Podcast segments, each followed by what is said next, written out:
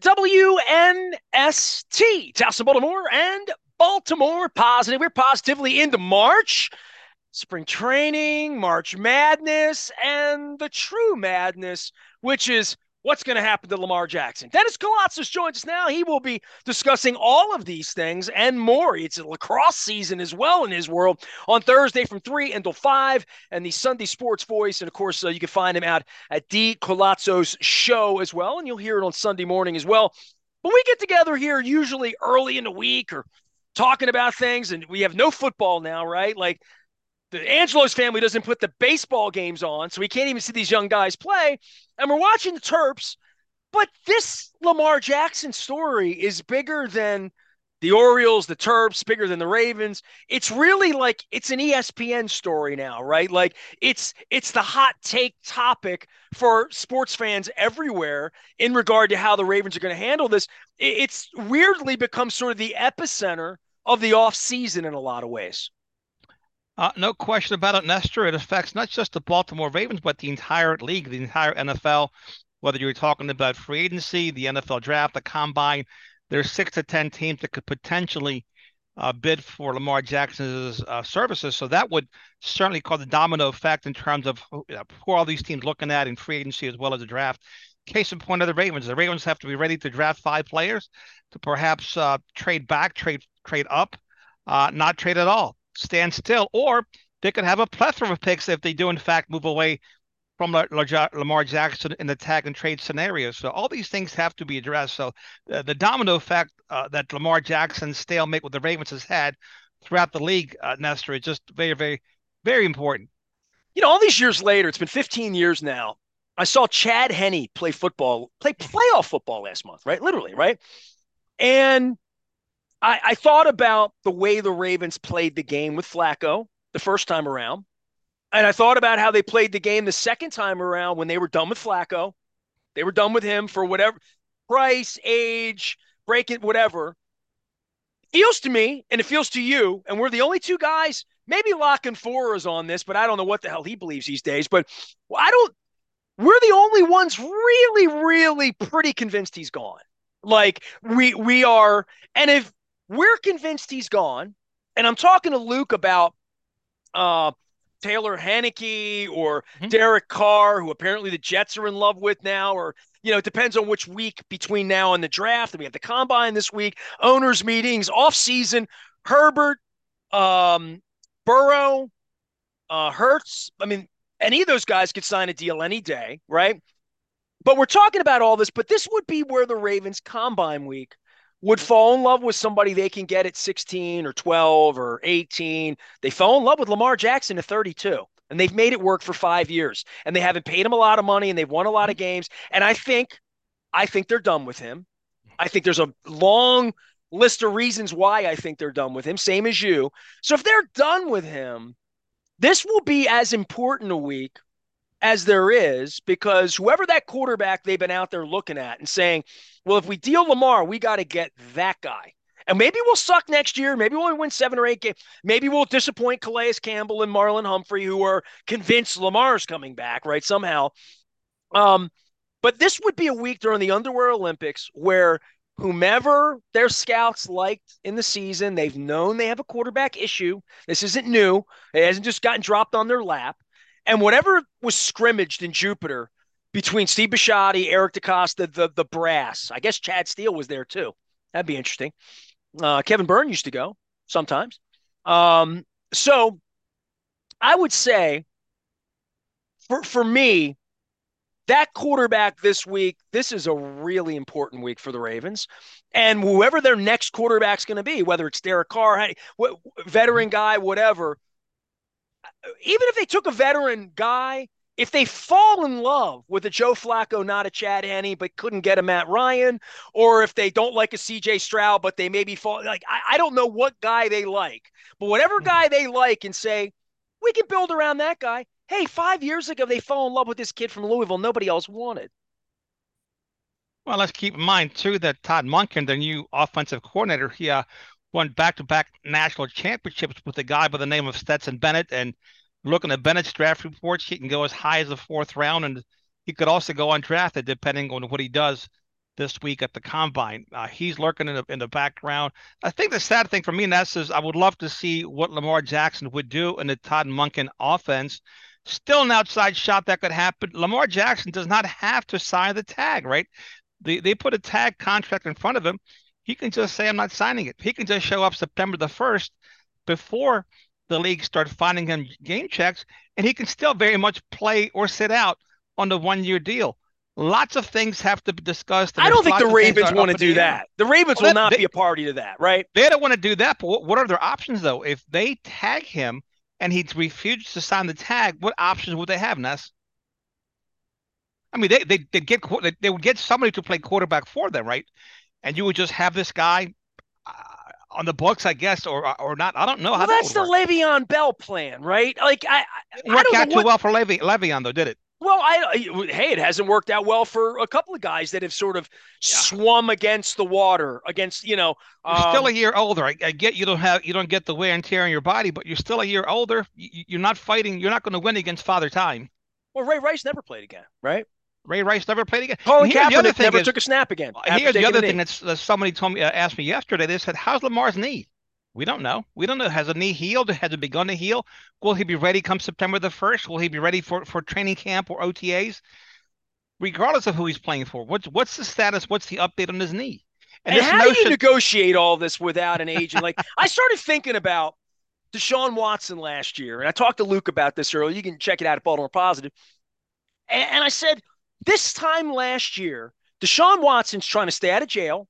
He's got 30 women chasing him around. He's got lawyers from them chasing him around. He's trying to stay fit enough to play quarterback. He's trying to get a deal.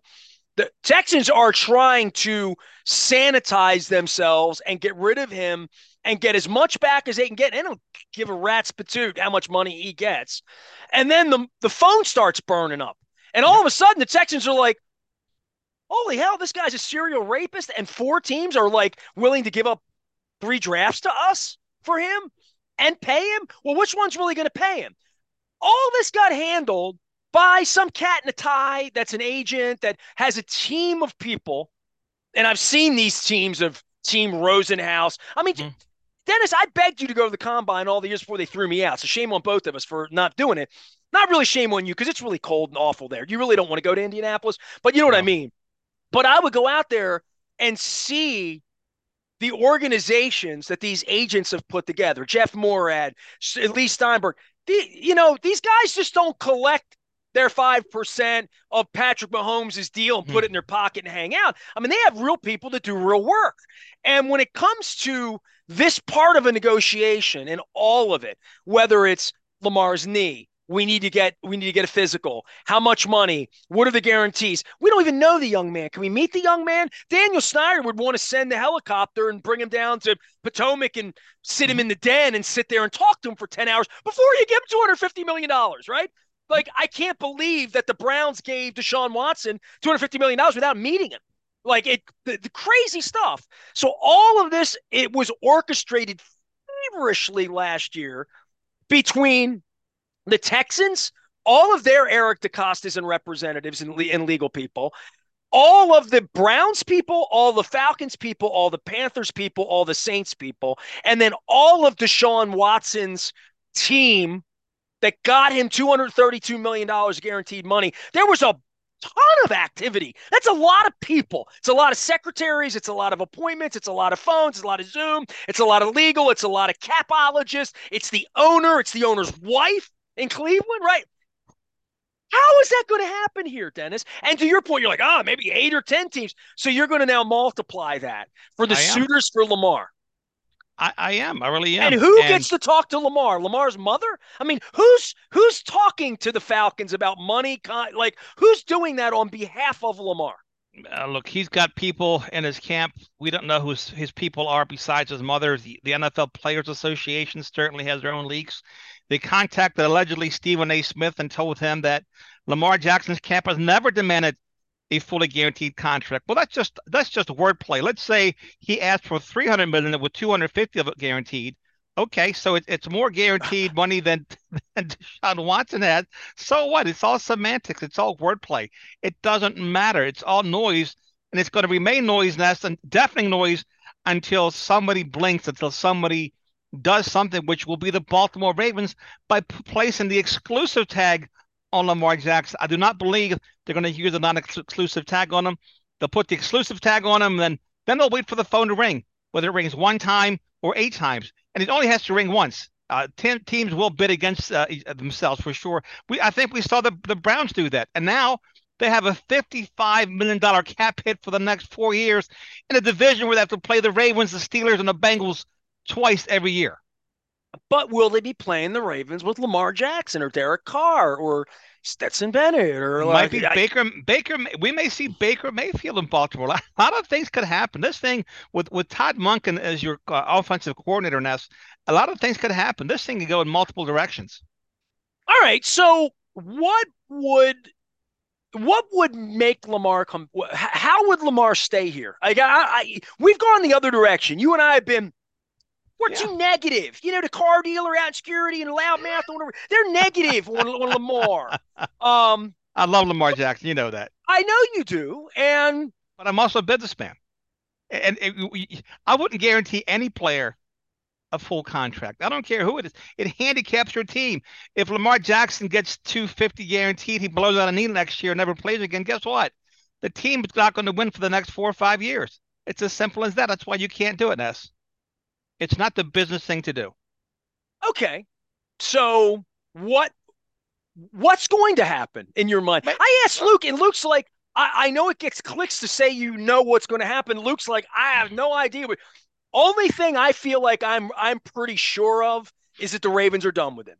And that that and I don't know that he's not done with the Ravens either. I don't know enough about that. But I him agree. not waving a towel on the sideline during a playoff game, like I think he in his mind is like they don't love me enough. I think this is a very happy divorce on both sides. If I am guessing about this, Lamar kind of doesn't trust them, and they kind of don't trust Lamar on Twitter for three and a half hours saying outlandish stuff that only his girlfriend could talk about. I just don't think they want to be in business with him anymore. And and because of that, I believe there will be an outcome. Now, what happens between now and then? And I said this to Luke because DeCosta and Harbaugh are going to take the podium again this week. And I mean, the last time Harbaugh got here, Lamar was picking the offensive coordinators. Let's see what fudge he can come up with this time, right? So but with, with DeCosta sweating bullets and lying is, you know, just lying, just sitting there like a really poor Kenny Rogers gambler at the poker table, lying and so obviously scribbling and sweating and not no eye yeah. contact. All of the tells. I mean, DeCosta be a terrible poker player, but they're going to have to do that again. And the most important thing, and I, I think it's been six weeks since I said this to you, and I know you agree, is the most important thing they can do is talk about what a great young man Lamar is and what a hard worker he is and what how how they're looking forward to having him back and they can't wait for him to get together. Like all of this selling it down the river that he's coming back. Yeah, but that's exactly what they've done. They've been quiet. There's been no nothing coming out of the Ravens camp except what you just said. They they love him. They want him back. They'd like to see him sign a contract. But DeCosta did say it takes two to tango. And my belief is if Lamar Jackson wants to be in Baltimore, he'll make it happen. Do I see it coming together? Perhaps maybe a four year deal uh, that would get his attention, maybe with a higher uh, guarantee. But if he wants to be in Baltimore, Nestor, he'll be in Baltimore. And as you and I have talked at nauseum, all indications are he does not want to be in Baltimore. So they they will just like any player who doesn't want to be in Baltimore, they will move him out. At, at what tells you price. he doesn't want to be in Baltimore? What tells you that that he's done? Well, I, I think him not traveling to Cincinnati to wave the towel for his team was telling. I think they were shocked he never came back after his injury against the Broncos. I think uh, him giving out his own injury report to tell fans, "Hey, I'm not making this up. I'm really injured." I think the back and forth with that fan and the and the vulgar language he used uh, was a big setback in a very image conscious to a very image conscious organization. I think all those things are huge to the Ravens and they factor in, and that's why I don't think he's coming back. Dennis Koulatsos speaking uh, his truth. He'll be doing that on Thursday from 3 until 5, as well as over Koons, Baltimore Ford. We're making deals. I got to tell you, I drove, you know, my my daughter in law got, a, got a, a, car from you, and I, I, actually had to drive it. Let me let me just say this. Can I make a public service announcement? Because I know Absolutely. you travel internationally sometimes. Sure. Never, ever, ever, and you're car dealer, you should know this. Never, ever put your car keys in the back check bag. Because if you don't get your check bag, you don't get your car. So the reason I was driving my Koons Ford, my family vehicle from your dealership, my daughter-in-law, because I didn't have a car the other night because I trapped myself and my car keys were in Chicago. So, no. but it was kind of like something out of the Blues Brothers. You know what I mean? Uh, so, um, it happened. Give me a little update on the dealership and, and what's going on because we're getting into spring, President's Day, all that. Um, my wife's been dog sledding in northern New Hampshire, four wheel drive and all that. So I think her visions of four wheel drive now that we're in like March, she's thinking, well, maybe next year for that part. But w- where are you with vehicles right now? And and what's the I don't want to say what's the best way to. I mean, obviously, I want people to go to you, but is it internet call come in? How do people do it these yeah, days? well, you know, we're we're almost back to pre-pandemic conditions in the sense that we have lots of inventory. Where we have close to 300 new vehicles on the stock and over 200 pre-owned vehicles. So it's it's back to the pre pandemic conditions in terms of availability and pricing and things of that nature. So, did you um, think that that might ne- never come back? Because I mean, you and I've traveled enough to know, like, yeah. when you go to buy a car in San Francisco, the showroom's like in the corner of a place that looks like Looney's Pub in Canton. You know what I mean? Like yeah. hey, that that there would that the showroom would be different or the lot would be different. The fact that it's come back, I I'm I'm interested in that because that had to freak you out to look out on that lot for a year and a half and not see cars, right? Yeah, when you have 30 acres versus you know one or two, it, it does make a difference. And when when you see a barren 30 acre lot versus a lot a lot of a lot of dealerships just don't have the, the the square footage that we do. So we're very blessed in that sense. A lot of dealerships have off site lots, but uh, here at Koons Ford Baltimore, we have we have 30 acres right now. We're almost we're almost at capacity. So eh, the difference, the real difference, and this is for my wife, right, who's old and who didn't want to order a car off the internet and needed to drive it. And I told you about the, the great lady up in Oakland, Maryland, that did a half an hour presentation for my wife. She should come work for you, right? But but my wife would totally prefer. And let me say something to you about it because I'll help you sell cars right now because this is important. I'm in my daughter-in-law's car and I got in and she's got I don't know the name of the car. It's square. C-Max. I remember. It's a C-Max. C-Max. One of my one of my favorite cars. Absolutely. It, it, first off, when I went to steal it the other day in Dundalk in the middle of the night, when I banged on the door and hoped that the cops didn't come and was happy my kid doesn't have a gun, um, it had this blue gas pump in it, like out in front, right? And I'm like, my son, middle of the night, give me the keys, just take it, that Shirt off. This is my kid, right? And I'm like, it's got a blue gas pump. What do I? I don't know how to do that. He's like, oh, hold on. He comes out, shirt off, takes the, the gas pump out of the thing, and I, and then I go to and, and I go to start it, and this was the truth. Right. I started it five times because you don't hear it start. Right. The hybrid. And I've had a hybrid, like I've rented yeah. on the road or whatever, but I forget like how quiet they are. And this, give me the name, the C. Uh, it's C-Max. C- C-Max. It has a huge windshield and you sit car. up high. I yep. felt like a cab driver in London, like I was in a carriage. Yeah, I felt, you know, and I'm like, sort of like this. I told her that after driving. I only drove it to Essex to Peach oh. Johns, but I, I sort of liked it. And I said, you can see really well out of it. And now you tell me you like it too. I, I oh, liked it, it after driving. I thought to myself, if this is inexpensive and less on gas and blah, blah, blah, you know, I would drive this. I would look cool in this car. Yeah, it was one of my favorite demonstrators, and, and I, I really love taking it to Ravens game. Very easy to park, 45 miles to the gallon. What's there not to like? Uh, they don't make that car anymore. Uh, it's one of the vehicles I wish Ford would have kept around. So I have to steal my daughter-in-law's now? You have to steal it, yeah. But it's a great, great well, car. You know, I, She'll I, last them another 15 years. It's I would think the pandemic changed all sorts of things, right? It did. Well, oh, Dennis, yeah. I, I'm glad we talked about it because I did want to tell you about it because, like, the the idea that my wife was going to buy a car on on mail order, that's just not.